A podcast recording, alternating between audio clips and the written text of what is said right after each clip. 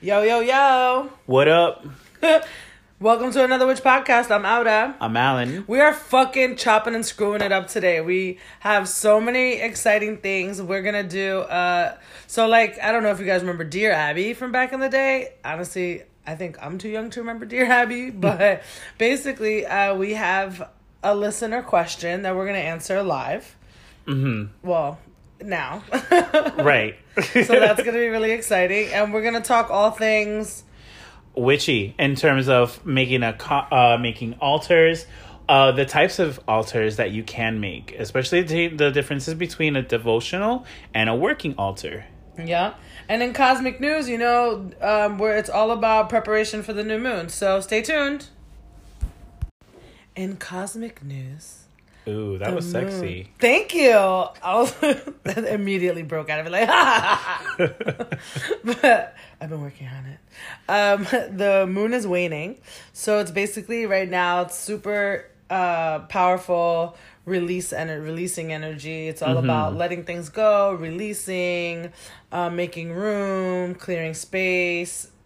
Always with the mindfulness and gratitude, but it's definitely super important when the moon is waning, like post full moon, that you're just kind of doing gratitude work, meditation, kind of clearing work. What I like to do too is sometimes when you don't know what to do, because that happens, right?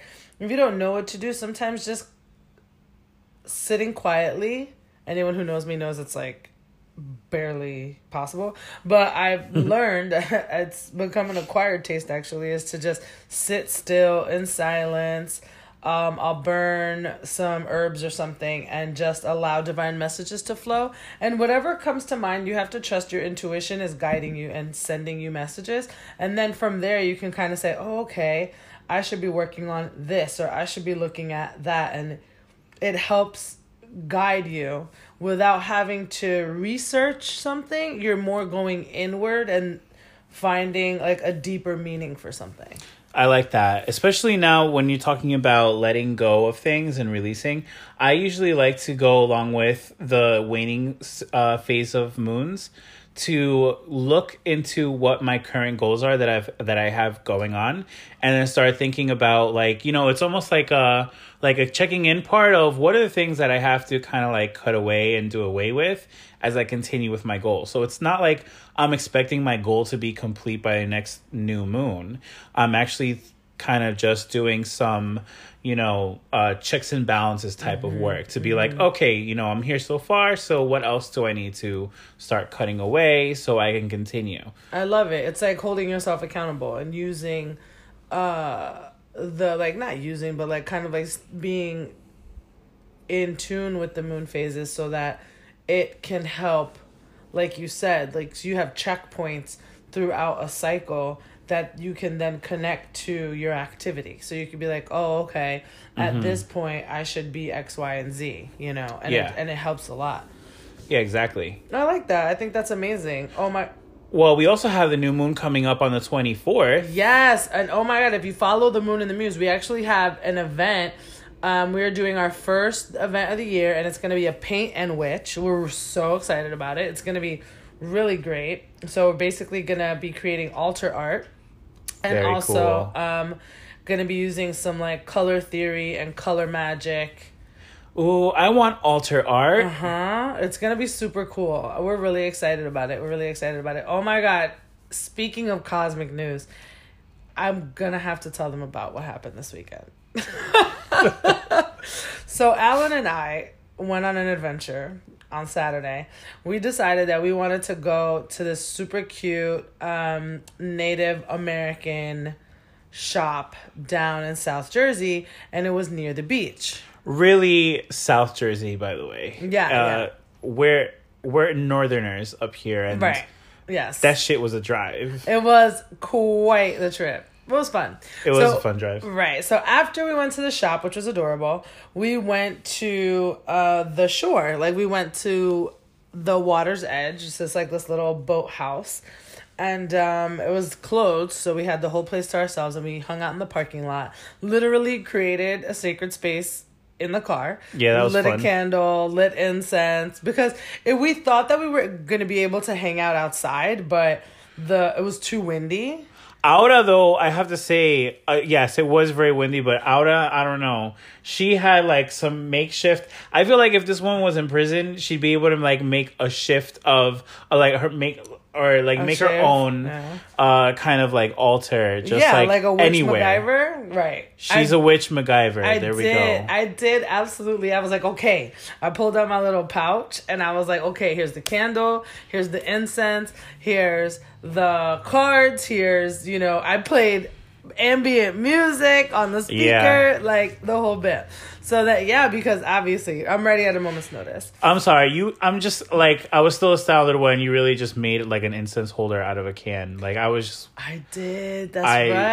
I just didn't even know what else to say. I was like, okay, we're going there. I had found, it was so funny. So I had found an unopened bottle of like this yerba mate energy drink or whatever, and so I was like, oh shit, perfect. So anyway, I drank it, Avi, but then we had this like aluminum, you know, fire resistant moment, and I was like, oh, this is perfect.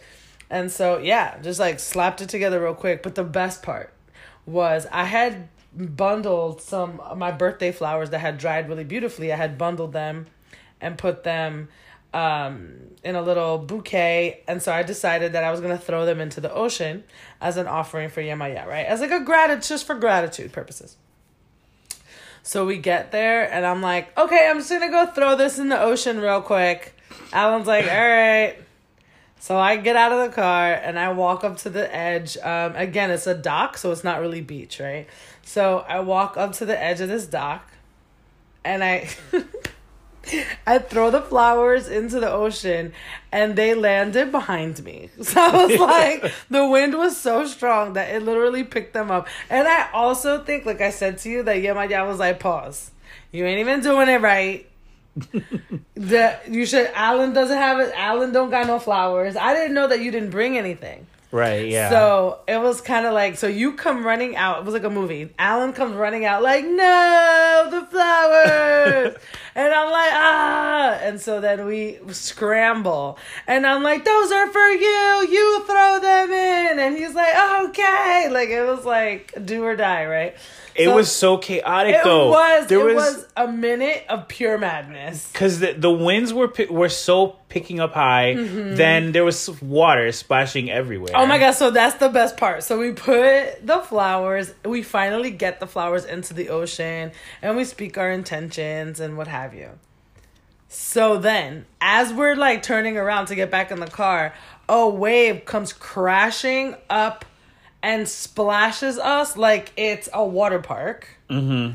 And we just looked at each other like, ah! Like, we literally thought that it was a tidal wave. We didn't, because I had my back turned. Yeah, I turned my back too. Yeah, so I didn't know how much water. I just knew that my back was wet. Yeah. And then when I turned around to look, I got splashed in the face. So it was literally like, my dad slapped my butt and kissed my face. And I was like, oh, you're welcome. But it was such an experience. I highly recommend going to the ocean on a windy day with some dry flowers. It is an experience. And make sure that you have a partner in crime who's going to catch. Literally, Alan caught the bouquet, brought it back. Let's do it. It was the funniest. Oh my God. It was so cute. I loved it. It was a really fun time, especially just being able to see I don't know, just the waves crashing so much. And we also did it around like sunset, so we also had the skies kind of really having that, all those different types of colors, purples and the rich oranges. It was a super beautiful moment. So this is relevant to cosmic news because it was right after the full moon, right? So it was kind of like the first moments of release is right after the full moon is when the releasing begins. So to start that phase or that cycle with an offering is you releasing something. Like I released these flowers that meant something to me that I had on my altar, and I released them to the ocean as an offering of gratitude. So it was just like a nice way to celebrate the fact that it was too warm for January in the Northeast this weekend. Yeah, it definitely was. So we're like, let's go swimming. Just kidding.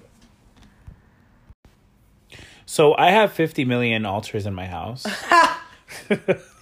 Oh my God, I have a few too, actually. Yeah.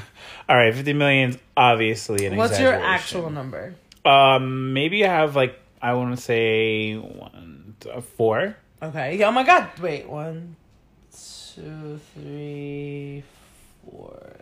Yeah. Okay. Yeah, like 4.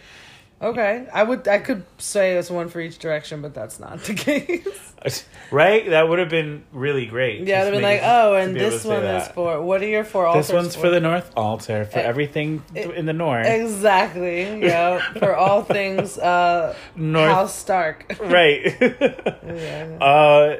Well, okay, so I have a working altar, which we'll, I guess, be getting into in a little bit. Mm-hmm. And then my other 3 altars are devotional altars. Ones that I kind of have, like, one obviously for ancestors, and then another one for saints, and then others, and then another one has to do with certain spirits that I work with. Wait, the spirits that you work with, but it's not a working altar. It is a devotional altar. So these are just different kind of spirits. Feeding your spirits with like offerings and things like that. Mm-hmm. Cool. Yeah, I have okay, so this is gonna sound silly, but I have altars like everywhere. I have an altar in my bathtub, in my shower. Mm-hmm. I've got like crystals and intention, like there's intention there that helps me center and realign and whatever, because I do a lot of like spell work and all the things that I do for other people, so it's important when I shower to like have that moment where I'm like able to like clear it all away.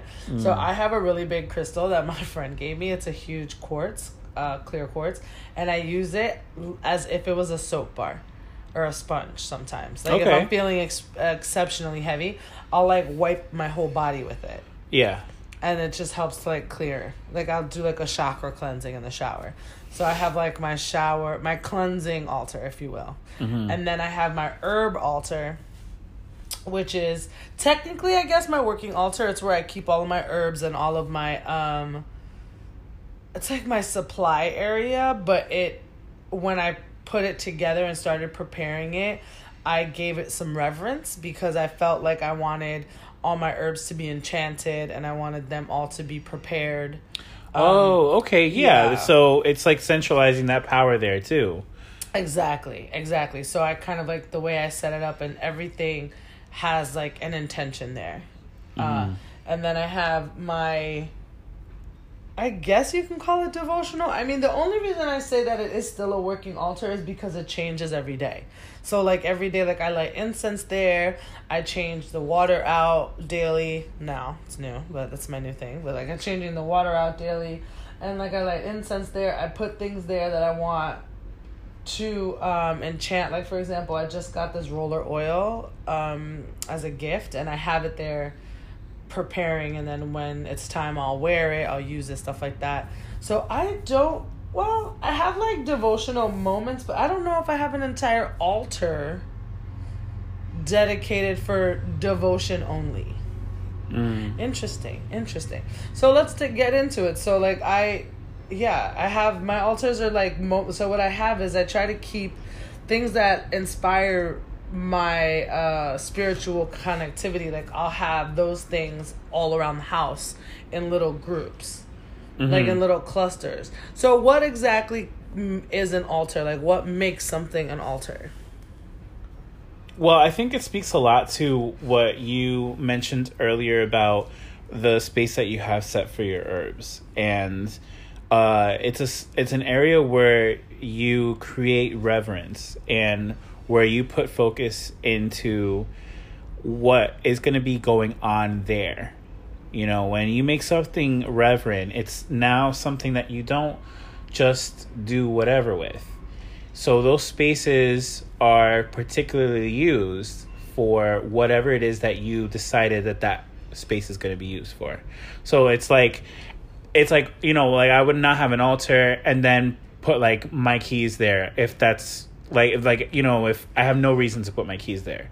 You know, I understand like some people might want to put things of like certain items on their altar, especially like to charge or you know, to kind of have some blessing there, like especially, and car keys are just an example where you might want to do that, you know, to protect your car or protect your possessions and stuff. But what I'm referring to more is like the idea of like, I don't have anywhere else to put my keys, so I'm just going to put it right here. I'm just going to put it on my altar and then walk away. Got it.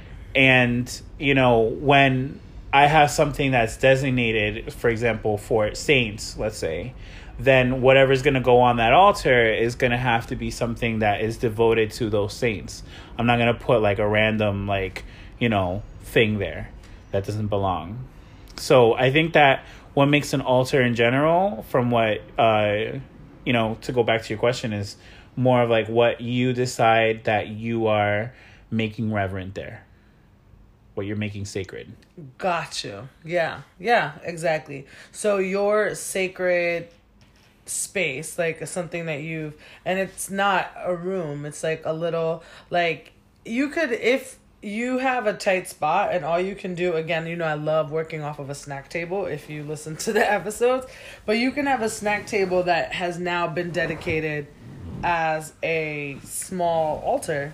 If your space is tiny and you can't do it, you know, like my first altar that I still use is small. Mm-hmm. And I just, which is why there's 15 altars. But yeah. So my main altar is tight, and it's, and I just, you know, keep things. And what I do like about a smaller space is that it allows you to harness and focus, versus if you have tons of room, mm-hmm. you can kind of get lost. And then is it all dedicated to one energy, or now are you a little all over the place because you have the room to do so, mm-hmm. you know? And that's, I think the, I think that's really good what you said there too, because when you do have space, I personally go along with the idea, and I don't have like a huge amount of space, but I work with it and I put things in certain areas that work, because I don't want everything, all those energies bundled up into like one altar. You know, what is ancestor is, in my fair opinion, and the way that I was taught, should not be with anything else that has to do with saints or anything like that, because they're two different energies. Right. And then also it's kind of giving space for those spirits to have their own room. You know, it's interesting. You don't want to sardine everybody into like one, and into one spot. I sure did. I have everybody together. I'm like, hey, yeah, this is where y'all be at. You guys are my guides. Get to know each other, and make sure you know I'm on the path. Kind of. Well, guides are different, right? Because even but they're the same. Like if my guide is an ancestor, if my guide is a deity, if my guide is a wolf, or like whatever, you know what I mean. So like I kind of.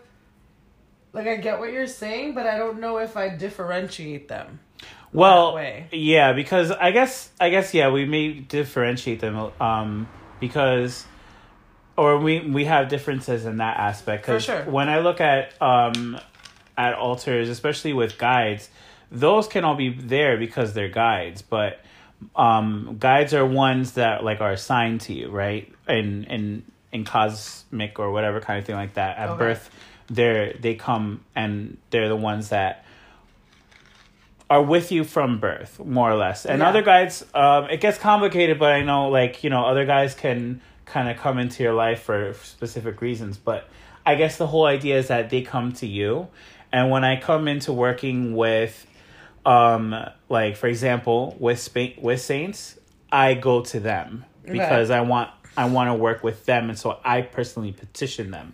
Mm-hmm. So they're not guides of mine. Okay. They don't come to work with me because they were assigned to come work with me, or that, you know, we had made that pact before I came onto Earth or anything like that. It's more of the idea that I'm looking for their help. My guides are there from the get-go. And well, why would you go to your saints and not your guides? Because, well, that's the thing. I mean, it's the same thing of preference, you know. I might connect to a certain saint because of what I enjoy about their lives and so on. And, you know, I think about what are the things that they've been doing and I might want to go to them. But I also have guys that can help me out as well. Right. So it's just... why? Well, it's maybe if you want to have some extra help, let's say... Or get everybody on board. So, like, holla at the guides, holla at the saints, holla at the ancestors, holla at the... I guess so. I mean, it could be that. And then the other part of it, too, is that with guides, also depending on where you are spiritually, you may not know who all your guides are. So when you're trying to ask your guides for help, it does help to know who they are, because when you know who they are, you have a better connection with them. And so when you have a better connection with them, you can service them better. You can do more things that build that bond. And then now you have that link. Eventually, you know, I don't know. It's also different energies, because certain saints have a much more elevated kind of energy than a guide might. So there's that as well. Interesting. Yeah. So let's talk about like some of the things you need on your altar. And that need is in quotation marks. I've got the air quotes going because it's really person to person, right? Mm-hmm. So like I can tell you my first altar was, this is going to sound so 101, but I'm going to keep it real. So my first altar was a painting that I had done at like a paint night. Was my first one. Great. And then I had a candle. Mm-hmm. And a crystal. And incense. And so it was the space, because that's how I started. Like, incense has always been my call, like my draw, you know? And so it was the space where I would light my incense. That was its original. So before I got really, really into crafting and preparations and spell work and stuff, it was literally just a place where I would go light candles and incense. And that was its home. And I had my little artwork that I had made myself, because I'm an artist, I'm a creative. So it was like inspiring to me to have this piece of art there or whatever. And then over time, as you start to tap in and start to get to know your guides or your deities that, you know, are with you or that you're a part of their, like, it sounds kind of crazy, but I had done this like past life meditation, and it kind of talked about certain deities that I had never really connected to that I started researching. And then I saw some of the super duper ancient, like Mesopotamian and Sumerian deities. Literally, they're like the archetypes of all the deities of all the pantheons. You know, it all started in Africa, kind of a thing. So it's like those particular deities are the prototypes for all the deities that came after from all the other civilizations. Kind of, like, in a way, they're all connected. Anyway, so once I started learning that, I started kind of incorporating some of those things. But I had like an evil eye on my altar. It was one of the first things I had for protection.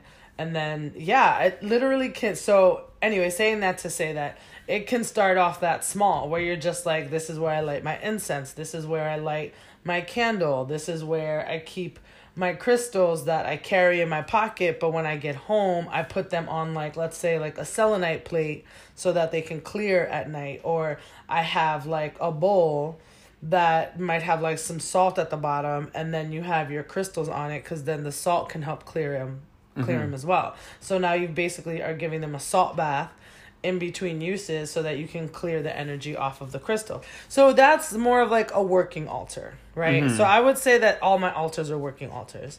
And the reverence is, or the devotional moments are scattered throughout my apartment, but aren't necessarily in one altar space, if that makes sense. Yeah, it does. And I think I get it too now better about how you described it too with working altar and what working altar kind of tends to mean for you, because they it's working at a lot of different capacities. Exactly. And it's multi-purpose kind of thing. So yeah, I think that's really cool, and I like the idea about being able to have an area designated for where you charge your crystals, because I'd be losing those things all over the fucking place. Yeah. Like I have, I'm still can't find my copper piece that I lost like months ago. And it's because I switch from pocket to pocket, and then I just never remember to put them anywhere. Yeah, it's nice to have a central like home where they all live together. But what happens is the more crystals you collect, you know, you run out of space. Like there was no way to house all of my crystals on my original altar. And so what happened was now there's a crystal with each one of my tarot decks. And then there's... So now I have bowls or groupings of different crystals that all mean something together. So they're all like their own little spell. Like it's their own little mojo bag, if you will, that I just have to amplify certain energies in my space. Okay. You know what I mean? And so then that way, because like there are crystals that I used to have on my altar that are now on a table that I, you know, because it just keeps growing. My magical life is taking over my apartment. Everything my apartment is crystals, oils, lipsticks, and mascaras. But yeah, no, I put anything that I think needs charging, I put on my altar. And that's, so technically it's a working altar. And then the herb altar is just for that. It's just for supplies for the Moon and the Muse, supplies to make my products with. So they're always enchanted because that whole area was enchanted before I filled it. Yeah, I got you. Yeah. For my working altar is the way that I've conceptualized it, I guess, is more the idea of where I tend to do all the work that I might later on put on one of the devotional altars. Got it. So you prepare it at your working altar and then place it on a devotional altar. Yeah. So like, let's say if I'm preparing a candle, and especially if it's like for a saint or for actually even one of my ancestors or with the other spirits that I work with, then that's where I'll do the candle prepping. I'll do the carving there. It's like, you know, I have all my items on there. Your altar? At my working altar, yeah. Wow, there's no room. I'm like blown away that you even have that kind of room. Yeah, but like I said, I mean, it's just like with working with, because I don't have that much room like that. It's just the areas of where I put certain things, it kind of just works out like that. But that's where I'll do like, so those are where my supplies are. My carving, you know, I guess, utensils are there, along with my oils, my herbs. If you know, I do have incense in that area, and then I have incense in by where I do have the devotional stuff, but those are like more specifically you bought for them. Yeah, it's more specifically like for those altars. But like incense, if I'm gonna be working like at my working altar, it's like money incense or stuff like having to do with that. To give the energy to the work that I'm preparing. So that's where I tend to do stuff. So when I make incense, for example, that's where I'm making my incense. Yeah. So if you were going to say, if you were talking to someone who doesn't have an altar but wants one, what are like the top 5 things you think they should have on their altar? I would say that you should have... Okay, well, I would say before any of that, I would say you should have something to clean with. Something that you should be able to clean your space with. Because the countertop, like the surface or... Cleaning the surface, and then, you know, well, you can clean the surface, yeah. And then also for cleansing, you're talking about like a clearing spray, like a smudge spray? Well... Okay, so what I'll use with not my ancestor altar, but the other ones, I'll use like a solution of some spiritual colognes with like holy water and stuff like that. Okay. And like sea salt and stuff like that, you know? And then I'll use that for cleaning up the altar itself, like this actual surface of it. Yep. And then I'll put everything out there. So that's what I tend to do. But yeah, so I would say having something to clean with is like one of the main things to have, because it's a lot of energies that gather up there too after a while. And then, you know, I just like to keep things clean. The other thing that I would say, the other things I would say probably to be able to have candles. I usually always have two candles, and they're always usually just like two white candles because they anchor. I'll have them anchoring at each altar. Mm-hmm. So you have two candles per altar. So the right, top, except so for my ancestor five. One. Cool. So top five so far, we have like some type of a smudge spray, like a cleansing spray blend, mm-hmm. right? Yeah. And you can pick one up at the store. Like Rebels and Outlaws makes really good one. House Freya makes good ones. I bought a lavender mist, and I have a lavender and a Palo Santo, and then I have all the classics. You could use Florida water, mm-hmm. straight up Florida water to cleanse. Okay, cool. So let's say Florida water for lack, you can go on a hunt, whatever you're into, but some type of a water and a candles, and what else? I would get incense, mm-hmm. just because, yeah, I like to have that. All the incense, yeah. What else? I'm just trying to think of like what I have on my other altars that's like common theme like. I would say something of a visual kind of thing to have as an inspiration. So if, at my working altar, I guess I kind of have something like that, and it's more having to do with like more nature-based kind of stuff, okay. imagery that I have around there. Uh-huh. My devotional ones obviously are just like whatever statues I have there or images like prayer cards or whatever. Mm-hmm. So do you recommend a statue? You could have one if there is one, if you're specifically making a devotional one. So you don't think you could just have a statue on your altar if you're called to it? Like now it's like turning into something else? I think it just depends because like that's the other thing about going back to the whole thing about making a reverend. I think it's just like understanding like what it is that purpose is for. Okay. Like why am I putting that statue there? Right. Like not just throwing everything together because you think. Although that's what you're called to do.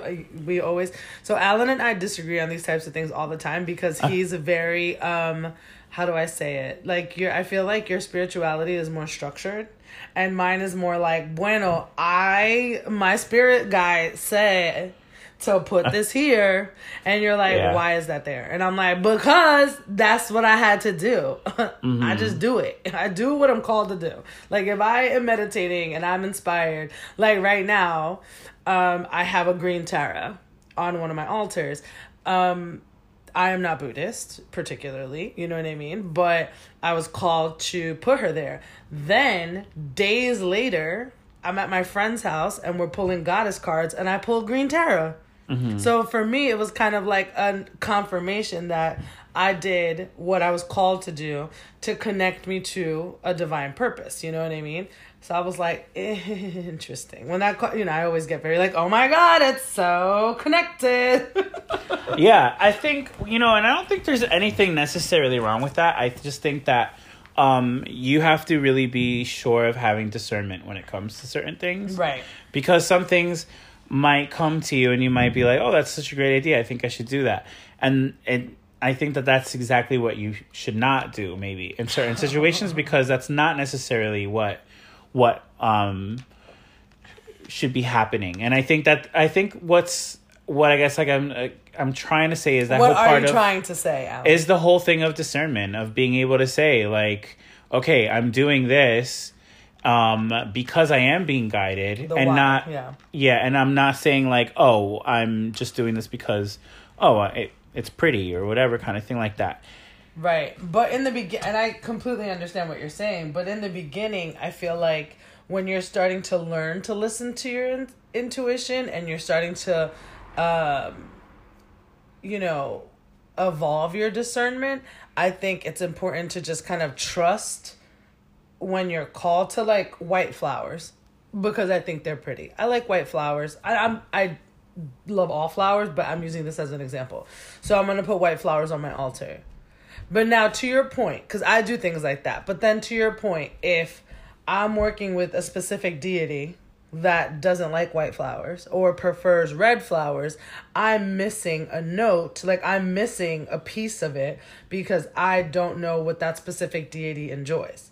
Obviously, I'm not paying attention to the deity's needs and I'm only thinking of myself because I like white flowers, right? Mm-hmm. So then that's when the discernment, that's when the structure is better to have a little bit of understanding of what, like Green Tara, for example, like what is she into?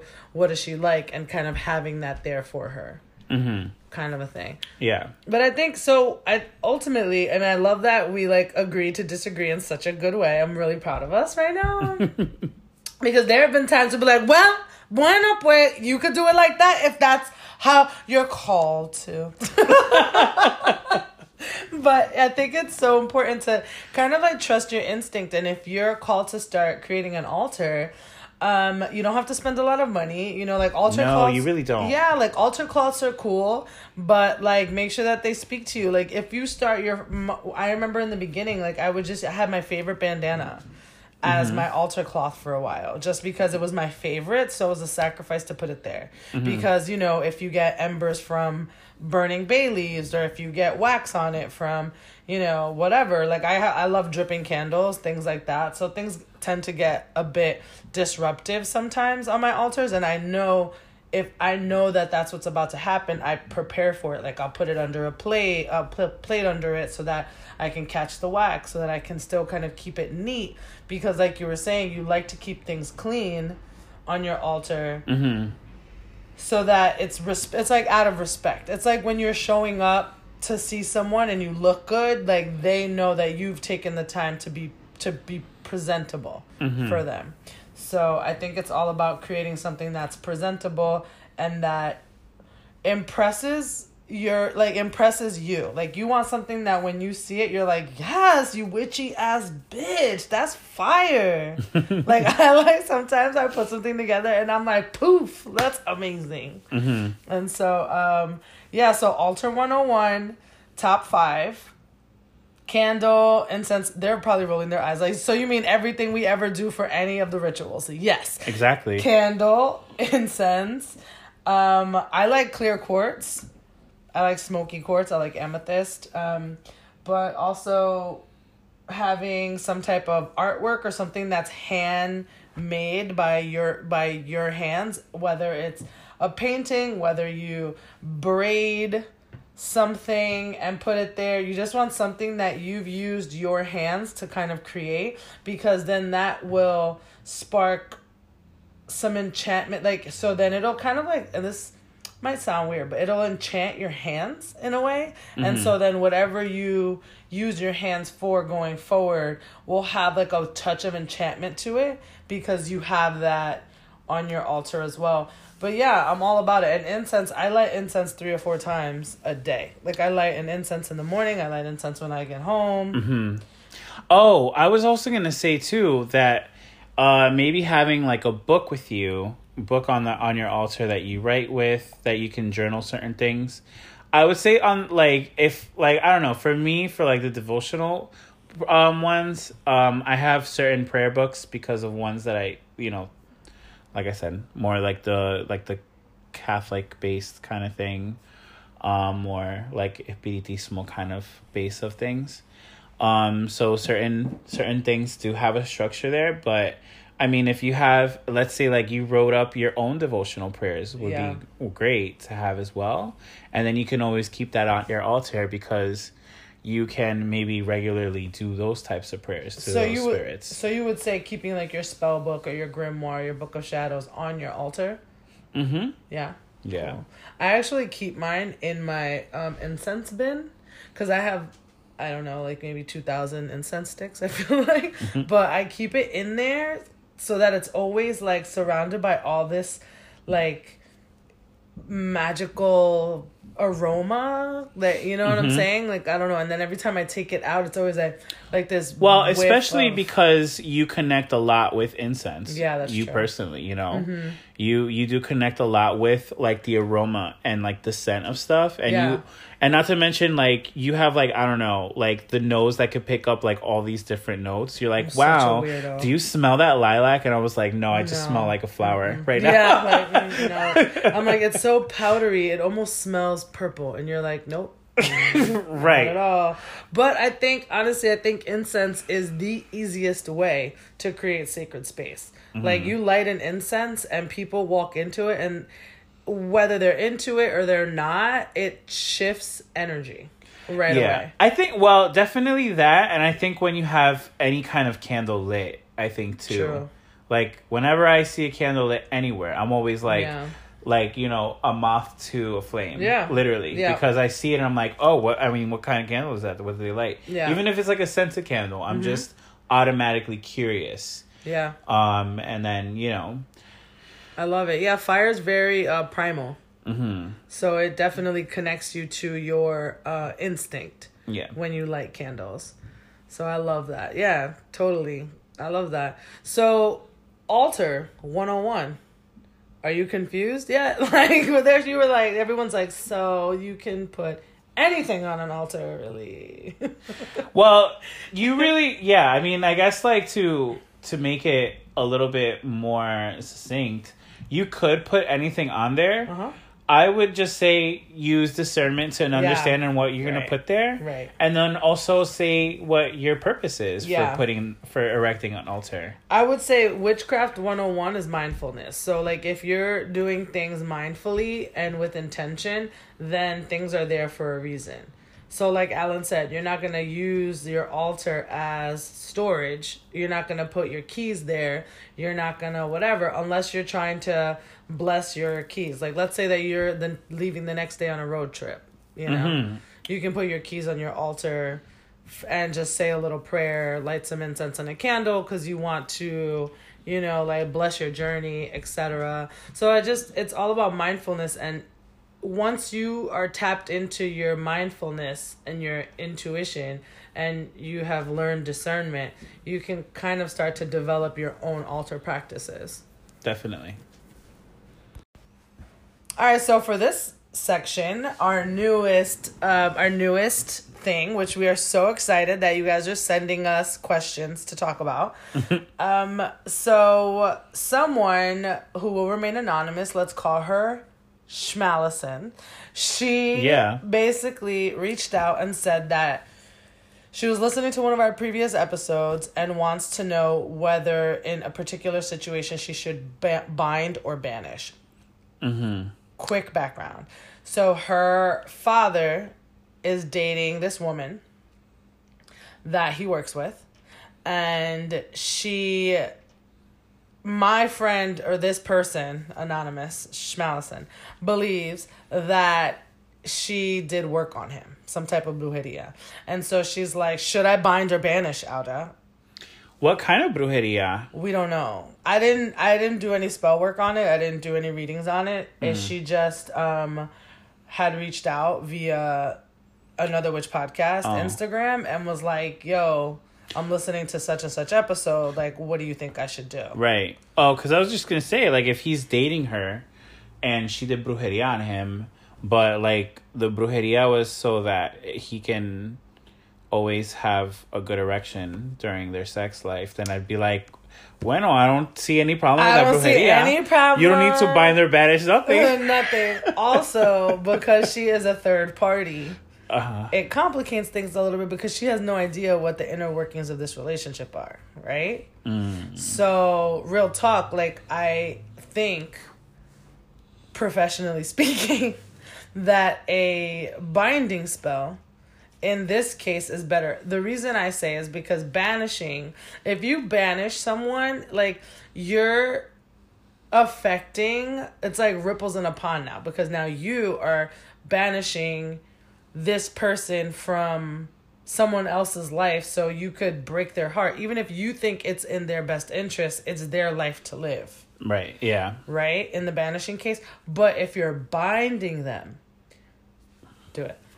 Yeah, if you're binding them, that means that they're not going to be able to use whatever it is that they're trying to use on that person, but they can still remain in that person's life. Right. So it's like taking like the sting out of a bee, or well, that would kill the bee, but it's right. just taking out. I was gonna say like declawing a cat, but also don't do it. I would never, ever, never do it. Yeah, never. But it's kind of like that, like yeah. taking the poison out of the snake. And letting the snake still like exist. Exactamente. I'm never good at analogies, no matter how I try. But I be trying. I don't know, but like. But yes, taking the poison out of the snake, because you know, that person may be actually a really important part of the father's life, and for exactly. whatever reason, you know, she's there. But if you don't want her interfering or trying to change up things right. to be in her favor. Right. For whatever reason, then, you know, binding would be a better solution. Yeah, like I think ultimately the goal is to reverse any negative effects that this person's energy has had on the key players in Schmalison's life. Definitely. Right. So binding.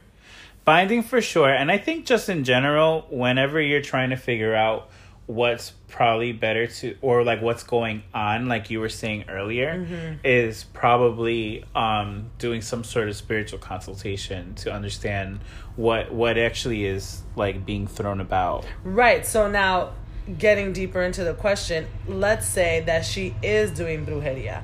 Can you, without investigating and trying to get to the bottom of exactly what she's doing, just return to sender and call it a day? I would say yeah. Because if you do a return to sender, really then that is basically what's in the name. You're sending back whatever energy or work she's doing on the person. Mm-hmm. And it's just giving her a taste of what she's been doing. Yep. So let's cut right to the ritual and the item of the day. So the item and the ritual is a return to sender? A return to sender. Do you have an example of a good... I would buy a candle. I would buy a candle. You know, they actually have return to sender candles. I was about to say that. And it's super straightforward. It already has everything enchanted in it that you need. Mm-hmm. You light it, or you can carve the person's name into it, or make a petition paper mm-hmm. for it. Yeah. And then light that candle. And like I said, mindfulness is key. So it's kind of like if you do it with very specific intention, you, on average, do get the result that you want.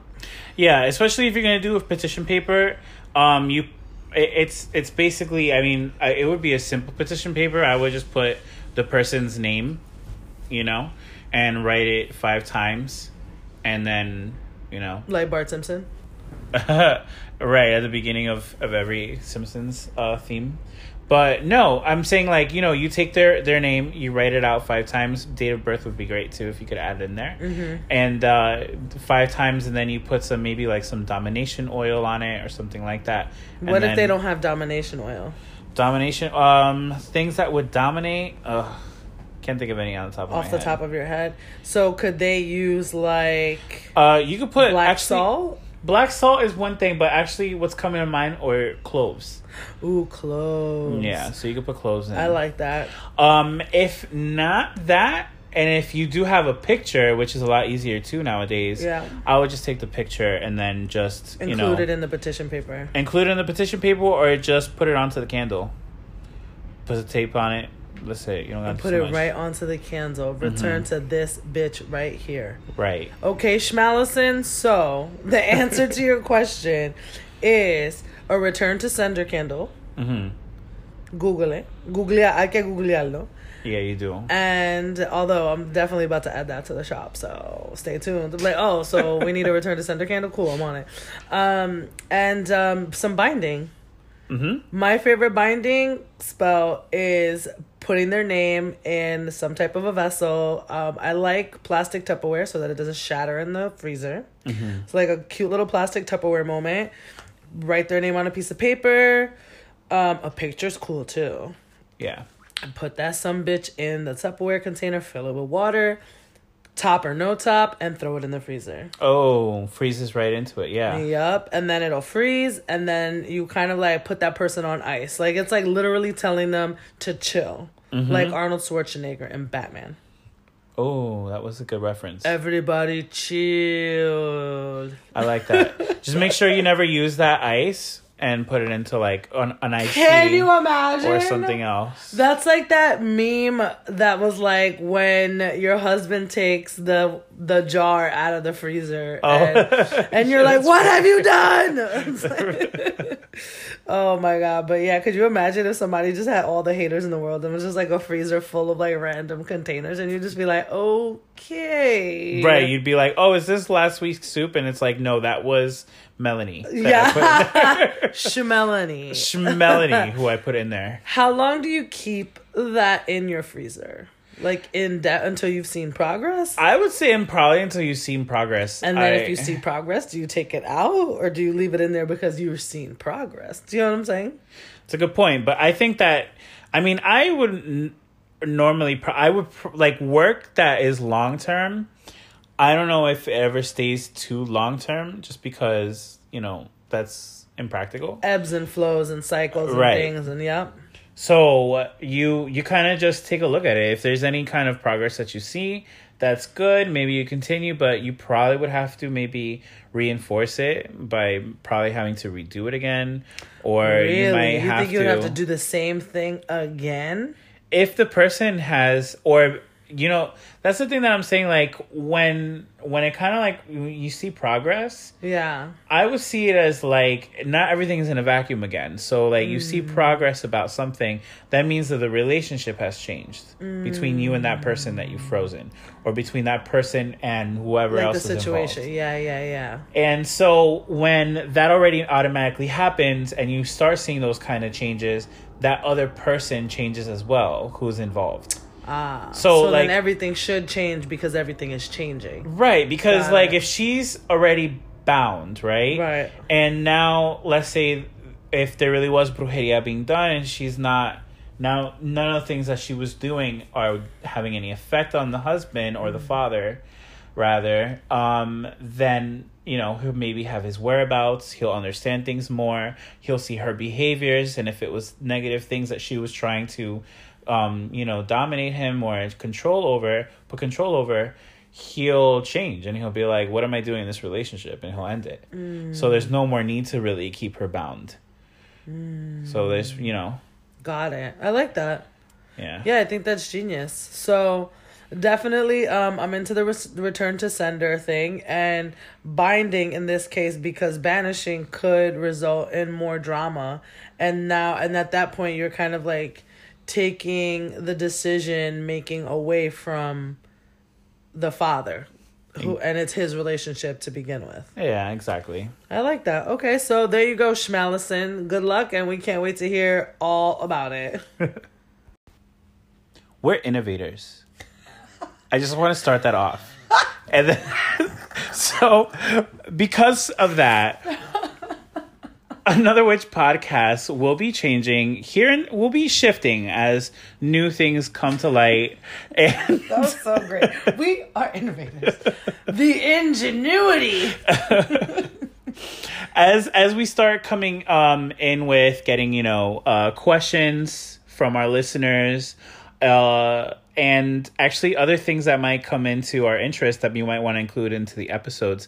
We're going to be shifting around here and there. So not every episode is going to be exactly as structured with cosmic news. And the item reading and the whatever. Item. Yeah, exactly. So, we just want to keep it fresh. Like we feel like, okay, yeah, we could do a reading for you. Sure.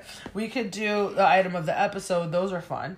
But exploring different topics and definitely doing like answering your questions. Because in answering your questions, we can discover new items, we can discover different rituals that are connected to specific subjects and intentions. So if you have something specific that you need help with, like we're here and more than willing to answer your questions. So every week we're going to kind of tackle someone's question. Exactly. And from there, we're going to see what also grows out of it because as Aura's mentioning, we might actually find that There's some things that you can include, and you can, in terms of like an item or a spell or ritual that can benefit you as well. Exactly. And so your question could be like, what crystals are best for blah, blah, blah? Like, oh, in episode this, you mentioned that. So that's how this question came to be, because it was like in your episode about binding versus banishing, like I immediately imagined this woman. Mm-hmm. Which one should I do? You know what I mean?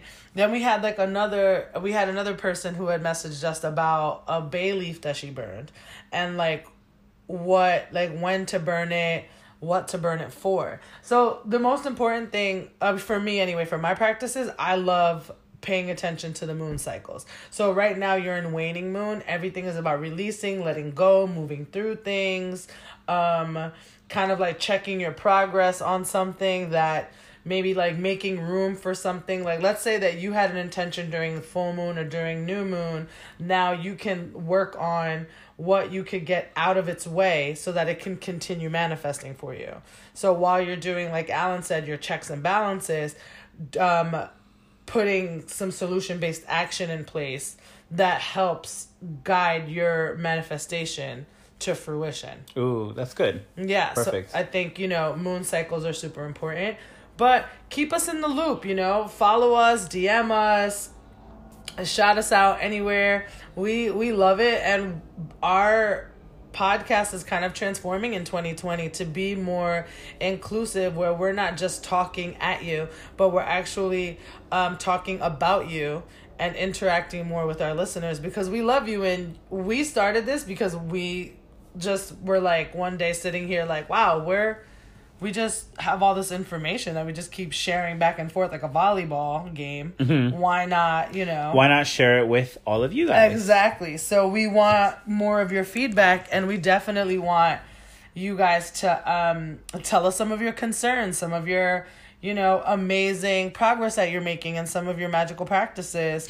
And if you've tried any of our items out or our rituals, recipes, let us know, and let us know how they came out. Definitely. We want to hear all about it. Until next time. Love you guys. Talk soon.